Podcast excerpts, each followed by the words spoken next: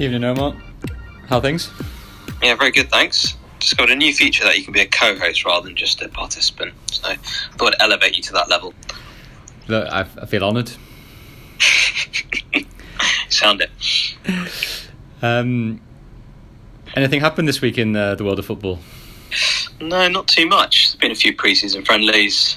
Um, yeah, not too much has, has caught my eye. How about you? Um, yeah, well, Liverpool have now got a good uh, um, backup left back um, who started the pre-season pretty well. So I think we need one, which is quite good. So I don't want to end up talking about Liverpool too much anyway. So for another day. I'll be, be the last Liverpool. Um, no, but shall, shall we? Shall we get going? Shall we chat the big topic? Let's do it. Yeah. So um, we were discussing a really good piece by Rory Smith uh, in the New York Times the other day, uh, which was centered on um, I forget his name now. Uh, was it Pereira at Man United, um, the the preseason Pirlo, um, and him being one of a number of players who uh, essentially is sitting on the bench at you know major club might be playing in pre-season because loads of players have gone on international duty, but he's just going to be a, a, player who's kind of filling the squad um, at, at a major club, and essentially this issue being essentially endemic within top clubs um, in Europe at the moment, and it's very much linked to the Lionel Messi story because it's un- essentially Messi's departure from Real Madrid is linked to them having essentially a bloated squad. So we thought it'd be a, a good topic of, of discussion today. And I think also the the point to mention is, um, you know, we we we um, sort of share articles every now and then, don't we, on uh, on WhatsApp? And the, the, the Rory Smith's piece that came up on the New on his New York Times piece was something I guess that we had talked in the roundabout for quite a while, which is. You know, I remember us talking over a year ago, just probably on the phone or during a coffee, about this rebalancing of transfer fees um, or transfer amounts, bearing in mind the pre and post COVID era, and without obviously going into the same conversation that we had last time around, that rebalancing not necessarily happening um, in the same way for wages. R- Rory's piece touched exactly on that, on that, which was, you know, you've got a, a lot of players with rightly or wrongly, um, expectations of what, what their salaries should be. And that realignment on salary expectation hasn't quite um, occurred yet in a market which obviously lags because wages um, are paid over longer contracts, whereas transfer fees realign pretty quickly because there needs to be a dynamic buyer and seller. Yeah, I think um, one thing you hear football clubs talk uh, more and more about, I suppose, is this concept of exit markets for players. Um, and when they're signing players, you know, usually players for slightly bigger fees, uh, but even those on, on smaller um, fees and wages, you need to have an exit market for players. Um, and, you know, in speaking to um, to clubs, maybe not even in the Premier League, but in some of the kind of smaller European leagues, mid-sized European leagues, they have in the past even described um, leagues like China and MLS um, and Mexico.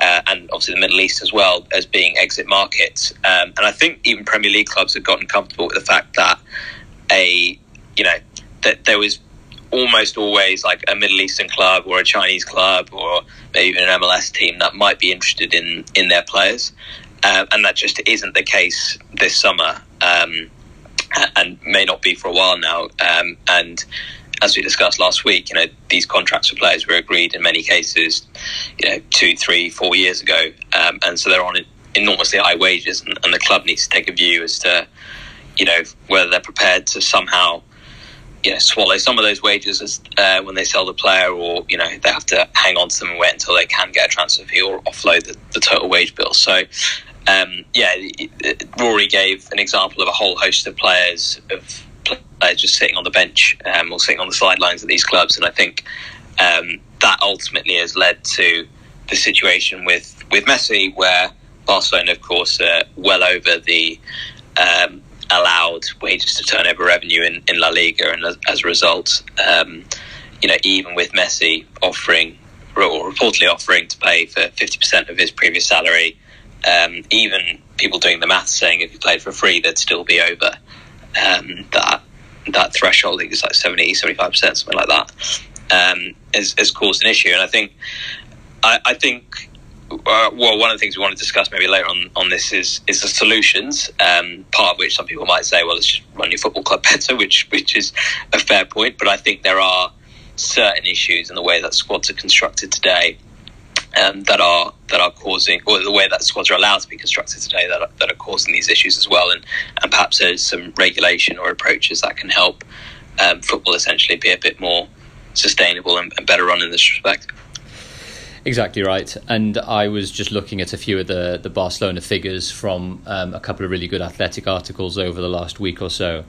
And you know, just to give a few headline figures by way of context, context, it, you know, it's pretty stark. Um, current debts of over 1.3 billion euros, Pro- projected losses for the 2021 season of 487 million euros a salary bill, a salary wage bill in the 1920 season of 671 million euros, which in this season to come now, the 21 22, is alleged to actually only equate to 200 million euros because of the, the dynamic nature of the, salary controls in um, in La Liga.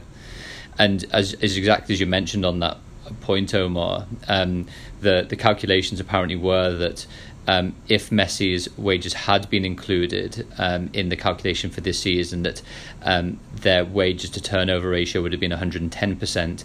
Without Messi's wages, they're still at they were just they are now apparently at 95%. So, you know, there's lots of um, there's lots of uh, number of red flags, a lot of huge financial red flags, and, and to put that in context as well, which I found fascinating, was that 200 million euro um, uh, wage level puts them on a par with spend wage spending of Everton and Villa, really, which I found quite, you know, uh, not not surprising in the same way that obviously you know Premier League clubs can can spend significant amounts on wages, and then the background to all of this, which is obviously a, uh, another point for another day, you have the CVC, two point seven billion euros pr- pr- prospective prospective investment, which as of about 20 minutes ago, um, Real Madrid have said they are going to sue um, La Liga for trying to enter into such a deal. So that's the background to it all. We now have um, a Messi situation, literally and figuratively, where um, you know Messi now signs for PSG on obviously very large money, but nowhere near the money that. Um, I guess Manchester City were thinking they might have had to pay, or PSG might have had to pay for Messi come two or three years ago. Yeah, exactly. Um, and I think perhaps even Messi's realised that uh, his reported salary is, is something like I think a bit bit over half of, of what he was on previously at um, at Barcelona. So I, th- I, think it's kind of extraordinary that um, perhaps he was offered that salary in the first place. Um, you know, it was deemed to be kind of value for money. And who's to say how much you should really pay Lionel Messi? I mean, in my view, the greatest footballer ever, but you know that even he's kind of, kind of had to compromise on on his pay so that a club can afford him as, as PSG clearly are within within the regulations or will well I guess will remain to be seen. But uh, but yeah I, I think um, yeah my reflection on the Messi situation is that it's it's quite sad in a way that that it's kind of you know he never got that official last game particularly in front of obviously fans. Um, you know, him knowing that that occasion would have been the case. Um, and, and, there's, I don't think anyone would disagree that it's been a, a big part of it has been the kind of series of of poor transfers that were made by by Barcelona. Coutinho and, and Dembele are, are, ones that really come to mind, um, but there are there are others as well. Um, and you know, so so Barcelona have to take some share of the, the blame here, but I also think there are just issues in the way that squads are made up and, and talent is distributed within um, within particularly the top clubs at the moment. Um, I think one of the one of the challenges or one of the, the, the things that clubs can do at the moment is that they can sign exceptionally large squads.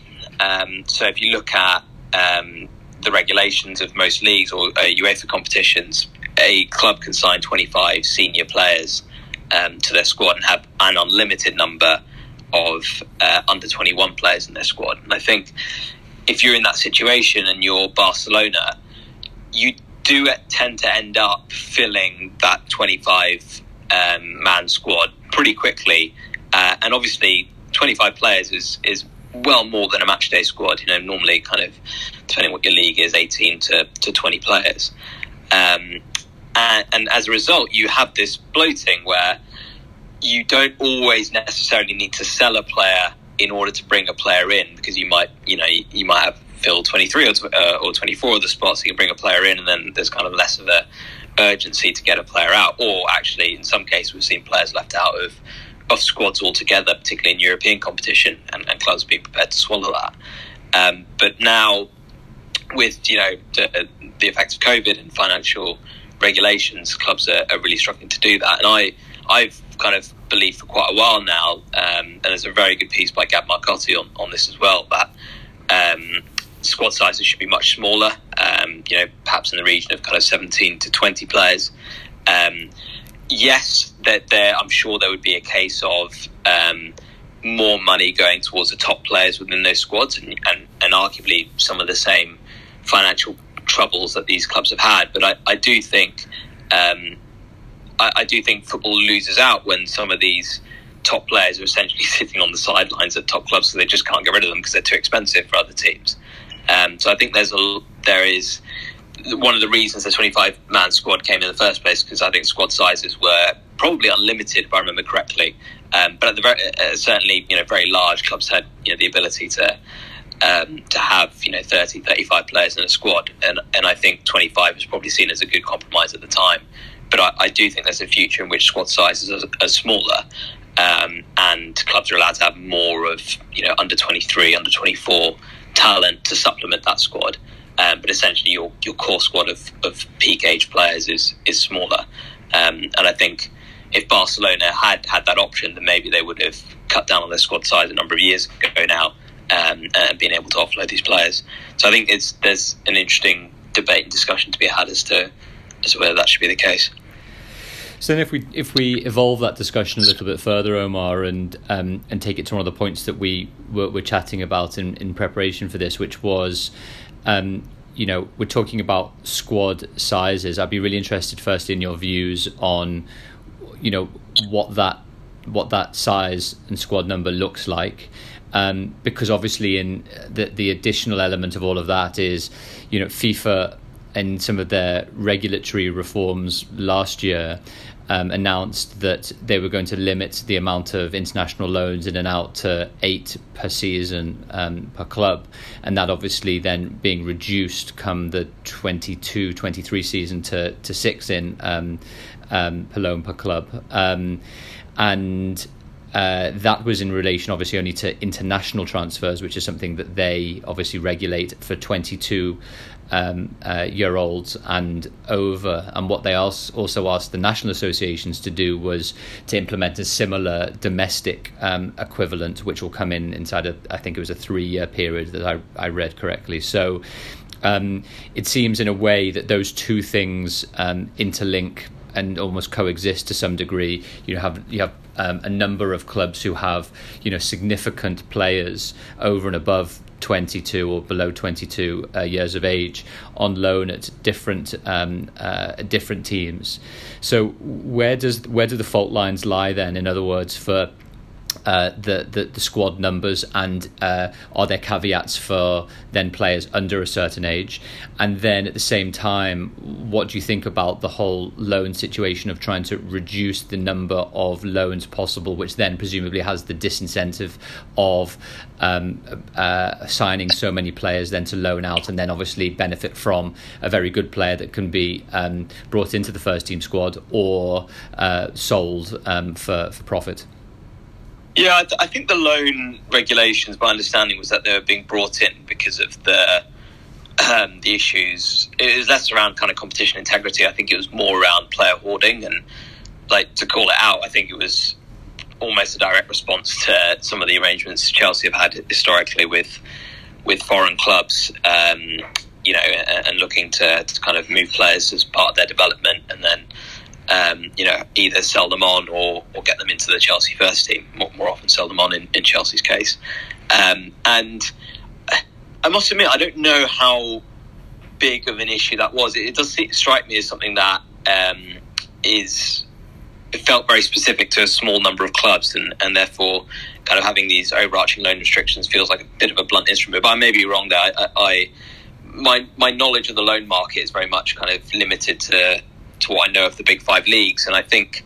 Um, my kind of knowledge of that is that in Italy and England, loan transfers are hugely important in talent development. So both Premier League and Serie A clubs use loans a huge amount to send young players out on loan to lower divisions. And um, as we've seen, you know, if you look at the England squad, the amount of players that have kind of been playing in the Championship or League One over, over their careers is is pretty significant, and therefore, you know, uh, loans have formed a big part of their development. I'm sure was the same with uh, the case with the Italian um, team making the final.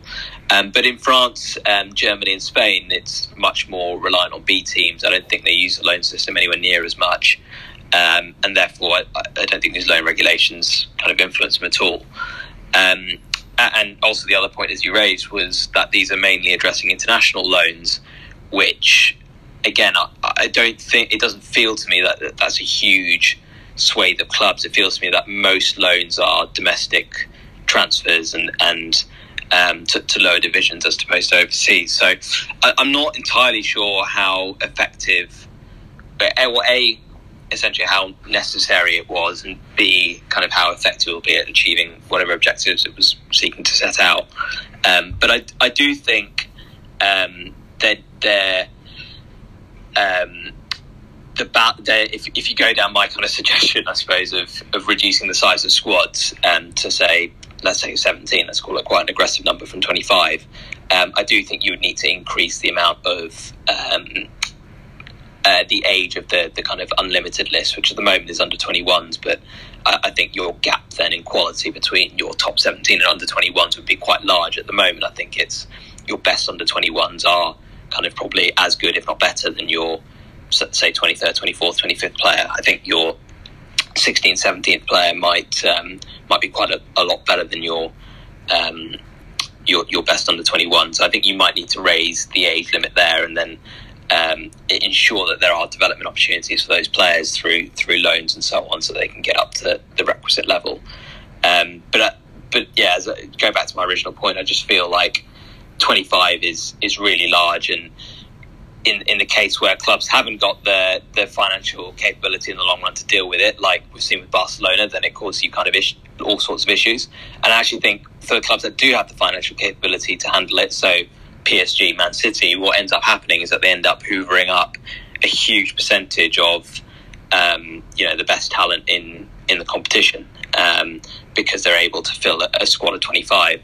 Um, you know, if you if you imagine let's say the top six clubs in the Premier League were only allowed 17 senior players, i.e., players over the age of 21 each, I think you'd still have a, a, very good smattering of very good players at the likes of Everton and Leeds and West Ham and Aston Villa and Leicester and so on. Uh, but as it is at the moment, I think that there are almost, or there are very few kind of top six level players playing outside the top six, and I think that's partly a function of the fact that they can have 25 person squads. You've, you've um, annoyingly and very well answered uh, what I was probably going to ask you as the next question, but it just got me thinking in a way then is that is in your mind a reduction in squad uh, sizes um, the, an incentive, not an incentive, but almost um, a mechanism to then improve competitive balance in the league? Is that what we're saying? Or are we saying it is a mechanism to actually ensure that um, for some either protective reasons or otherwise, the best players, if they're not going to be if they're going to be squad players at the very big clubs, could then be not forced but proactively um, incentivized then to be playing um, at a mid-range club simply because of those restrictions that are put in place. Yeah, I, I think it. I think it would be a good means of um, of redistributing competitive balance. You know, and I, I also think of it in the context of outside the Big Five leagues and some of the mid-sized, smaller European leagues, where they do have squads of twenty-five, and they can really hoover up, um, you know, the best talent in the country there, um, where there are big disparities. And I think um, it's it's you know an opportunity to potentially redress the balance there. I, I, think I'd be really interested in kind of doing a study on it in, in more detail to understand what the likely mechanisms and movements of players would be. But but I do think it potentially is a is a quick, not a quick fix, but but a but a useful fix to a number of issues around the cost side, but also the the balance side. One of the things I was going to ask you, you work a lot, obviously, on the player side of things, um, and you know the the perception is you, have these players who are you know very happy sitting on their big contracts on the sidelines of these clubs. Um, a, to what extent do you think that is true? Players are kind of happy sitting on the sidelines given the the wages they get, um, given they would perhaps have to take a pay cut going elsewhere. Um, and B, yeah, I mean, uh, think about it from a player career perspective. If you, again, if they're 25 person squads, there's always a very good chance that he's sitting on the sidelines. So I wonder how, if you put themselves in, put yourself in their shoes, how they might think about the kind of prospects of playing in smaller squads. Yeah, it's a great one, and you know, I'm only speculating to the extent that you know, whenever I'm speaking with clients and players and agents and clubs to a degree, um, you know, my my, my view um, in terms of the relationships I have with certain players, and um, you know what they say is that you know they they are such an elite breed. Is the truth, especially at top level, is that everyone almost almost everyone in my es- es- estimation and expectation just hates even being on the bench never mind um, not necessarily playing substantively. So you know that's almost where um, uh, I always think sometimes managers um, have to sometimes have the worst job in foot in in a lot of different sports, which is managing a group of um, a lot of the time um, alpha males and, and females to be able to um, uh, ensure that everybody maintains a happy um, demeanor and a squad of 25 is sometimes extremely difficult um, to be able to do that. I think the second thing also is, as you know and have, have, written and spoken about a lot, is it's much more usual now for a larger percentage of a proportion of a player's wage now to be taken up by way of variable performance related payments. So not only might they be very annoyed about not playing because they actually want to play, but also because actually they're not going to maximise what they could be earning because they're not playing and appearing um, and they're not contributing necessarily um, as well. So I think those two things in the round then become um, you know, a very important consideration. I mean, I still think the consideration for a lot of the time for most players is where am I going to where am I going to play? And it's actually happening, I think, sometimes at the lower level. Uh, sorry, at at the stage of some elite players at elite clubs thinking about whether they're going to sign professional deals or the second deal on from the pro deal because they can't necessarily see the pathway in to the first team as easily and that's in a way I guess I guess why the likes of Sancho, um, Bellingham, I know we're talking about very outliers, um, have then decided to go out elsewhere, to go to elite clubs playing in elite competition, including the Champions League, testing themselves at a very young age and getting that experience, even though they might have been able to get paid more, presumably quite a lot more, if they had stayed, potentially stayed in um, in the UK, but maybe not have got that same exposure.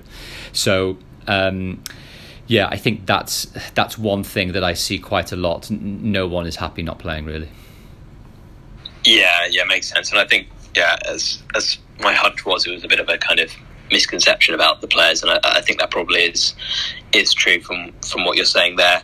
Um, yeah, the, the, the kind of subject of um, of young players and, and, choosing their career path, I think is a really interesting one, and it's um, it's something that we've done and looked at before for players around what is the best career choice for a player because often they are they do have the option because these top clubs have so much money to, to go to them um, versus potentially going to you know one that's slightly lower down the rung maybe get a bit more playing time. Um, and uh, yeah I, I, think again that's another argument perhaps for um, for smaller squads because you're forcing the hand of these players perhaps to, to take the opportunity slightly in, uh, at a lower level because the top clubs might kind of um, hog, if you like, the, the better players more often. Um, but yeah, I, I, I yeah, I, I, just think it's, kind of a really interesting interesting topic around the way that we've just landed on this kind of 25 person squad list of under 21s and, and all these various implications it's had around cost controls and around player movements, around hoarding of players, around loans and everything. And, and I don't think anyone's ever really kind of considered the fundamental um, issue on the um, on, on, what's driving some of these issues. Totally agree, and I, I think maybe just um, uh, because only we've got a couple of minutes left, and I just wanted to touch on one other thing because both of us are such um, uh, well I, I, speak for myself I can't speak for you. In terms of predictions for the, the Premier League season coming on I, have had a poor prediction record over the last while. So um, basically everyone do the opposite of what I'm about to say. Um, but in terms of modelling for um, Premier League season ahead Omar where where does 21st Club see things generally and um, who who is in a strong position to do well this season do you think yeah, well, I think um, I mean this, this famous last words. I mean the, the, good thing with the Euro is that we only had a month between our predictions and then finding out, which meant that you know people might have remembered them. I think in this case people will, will tend to kind of forget them, which which may or may not be a, a bad thing. But I, but I think I mean we, we did some modelling the other week on the impact that these top these kind of signings or reported signings going to have on, on the various teams in the in the top six and yeah, and City with Grealish and Kane really pulling further away. Um, United with, with Sancho and Chelsea with Lukaku really actually pulling level with Liverpool. We, we kind of rate them all at very, very similar level now. Um, those three teams, and then a drop off to kind of Spurs and Arsenal. Obviously, if Spurs lose Kane, then um, th- that's quite a big effect on them. Um, so yeah, we, have got City more than odds on, uh, or rather odds on favourites um, to win the league. I think the um, the really interesting team to watch will be, um, from several perspectives, is, is Brentford. Um, so we, at the moment, we rate Brentford as I think something like the 14th or 15th best team in the country.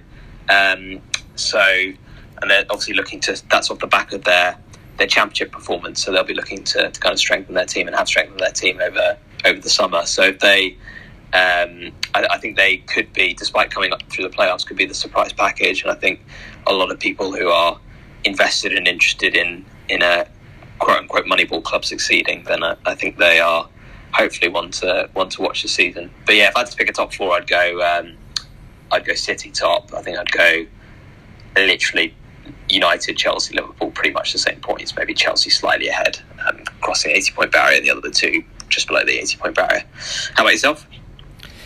Yeah, I I'm just going to go slightly differently and say I actually think it's again it goes actually back to the squad point, um, which is I think each of the top teams probably have one or two players that are a little bit irreplaceable, which will then um, uh, deal with performance issues as a result. I think it's. Um, you know, it's probably um, Maguire uh, and then possibly a striker if it's Sancho or otherwise for United. I think it's if Lukaku comes and then it's possibly you know someone like Kante in the midfield gets injured, then that's that would obviously be a problem. For City, I think it's if Dias or Ederson gets injured, then there's an issue, and the same for Liverpool. Obviously, is what Liverpool had last season to a degree. So in a way, it's um, how the squad can um, cover for big injuries for a significant period of time if that happens. Um, and obviously, those teams that I've just mentioned um, have the the bigger squads to be able to to cater for, or rather to uh, mitigate against those injuries. But I think a couple of big injuries for one of the big clubs make, makes a big difference, just as Liverpool saw last season. Yeah, for sure. There's and it'll be really interesting this season because it's, in theory, the first kind of normal season we've we've had for well, a while, uh, two years basically, um, and, and, injuries were such a big part of the last 18 months. Um, but uh, yeah, we, will see because I think mo- most of the players are probably still quite knackered from their, from their long summer break. Great to chat as always, pal. All right, cheers, Dan, and we'll, we'll speak again soon. Bye. Thanks for listening. You can follow me on Twitter, TikTok, and Instagram at Football Law read my blogs, and listen to my previous podcasts via my website, danielgeey.com forward slash blogs. Please do subscribe to the Done Deal Football Podcast, like, share, and tag me. If you like the content, if not my voice, you'll probably also like my book Done Deal, an insider's guide to football contracts, multi million pound transfers, and Premier League big business. A bit of a mouthful. It's available to buy in hard copy, digitally, and via Audible. All links are in the podcast show notes. Lastly, the podcast is powered by 13, which is a fashion brand I've started. All proceeds go towards cancer charity research, and particularly the stellar work done by John Krell, who has helped my mum through some difficult times over the last few years. You can take a look at the merch and hopefully buy a t shirt, hoodie, cap, or all three. Please do spread the word and go to 13shop.co.uk. That's 13shop.co.uk. Thanks for listening.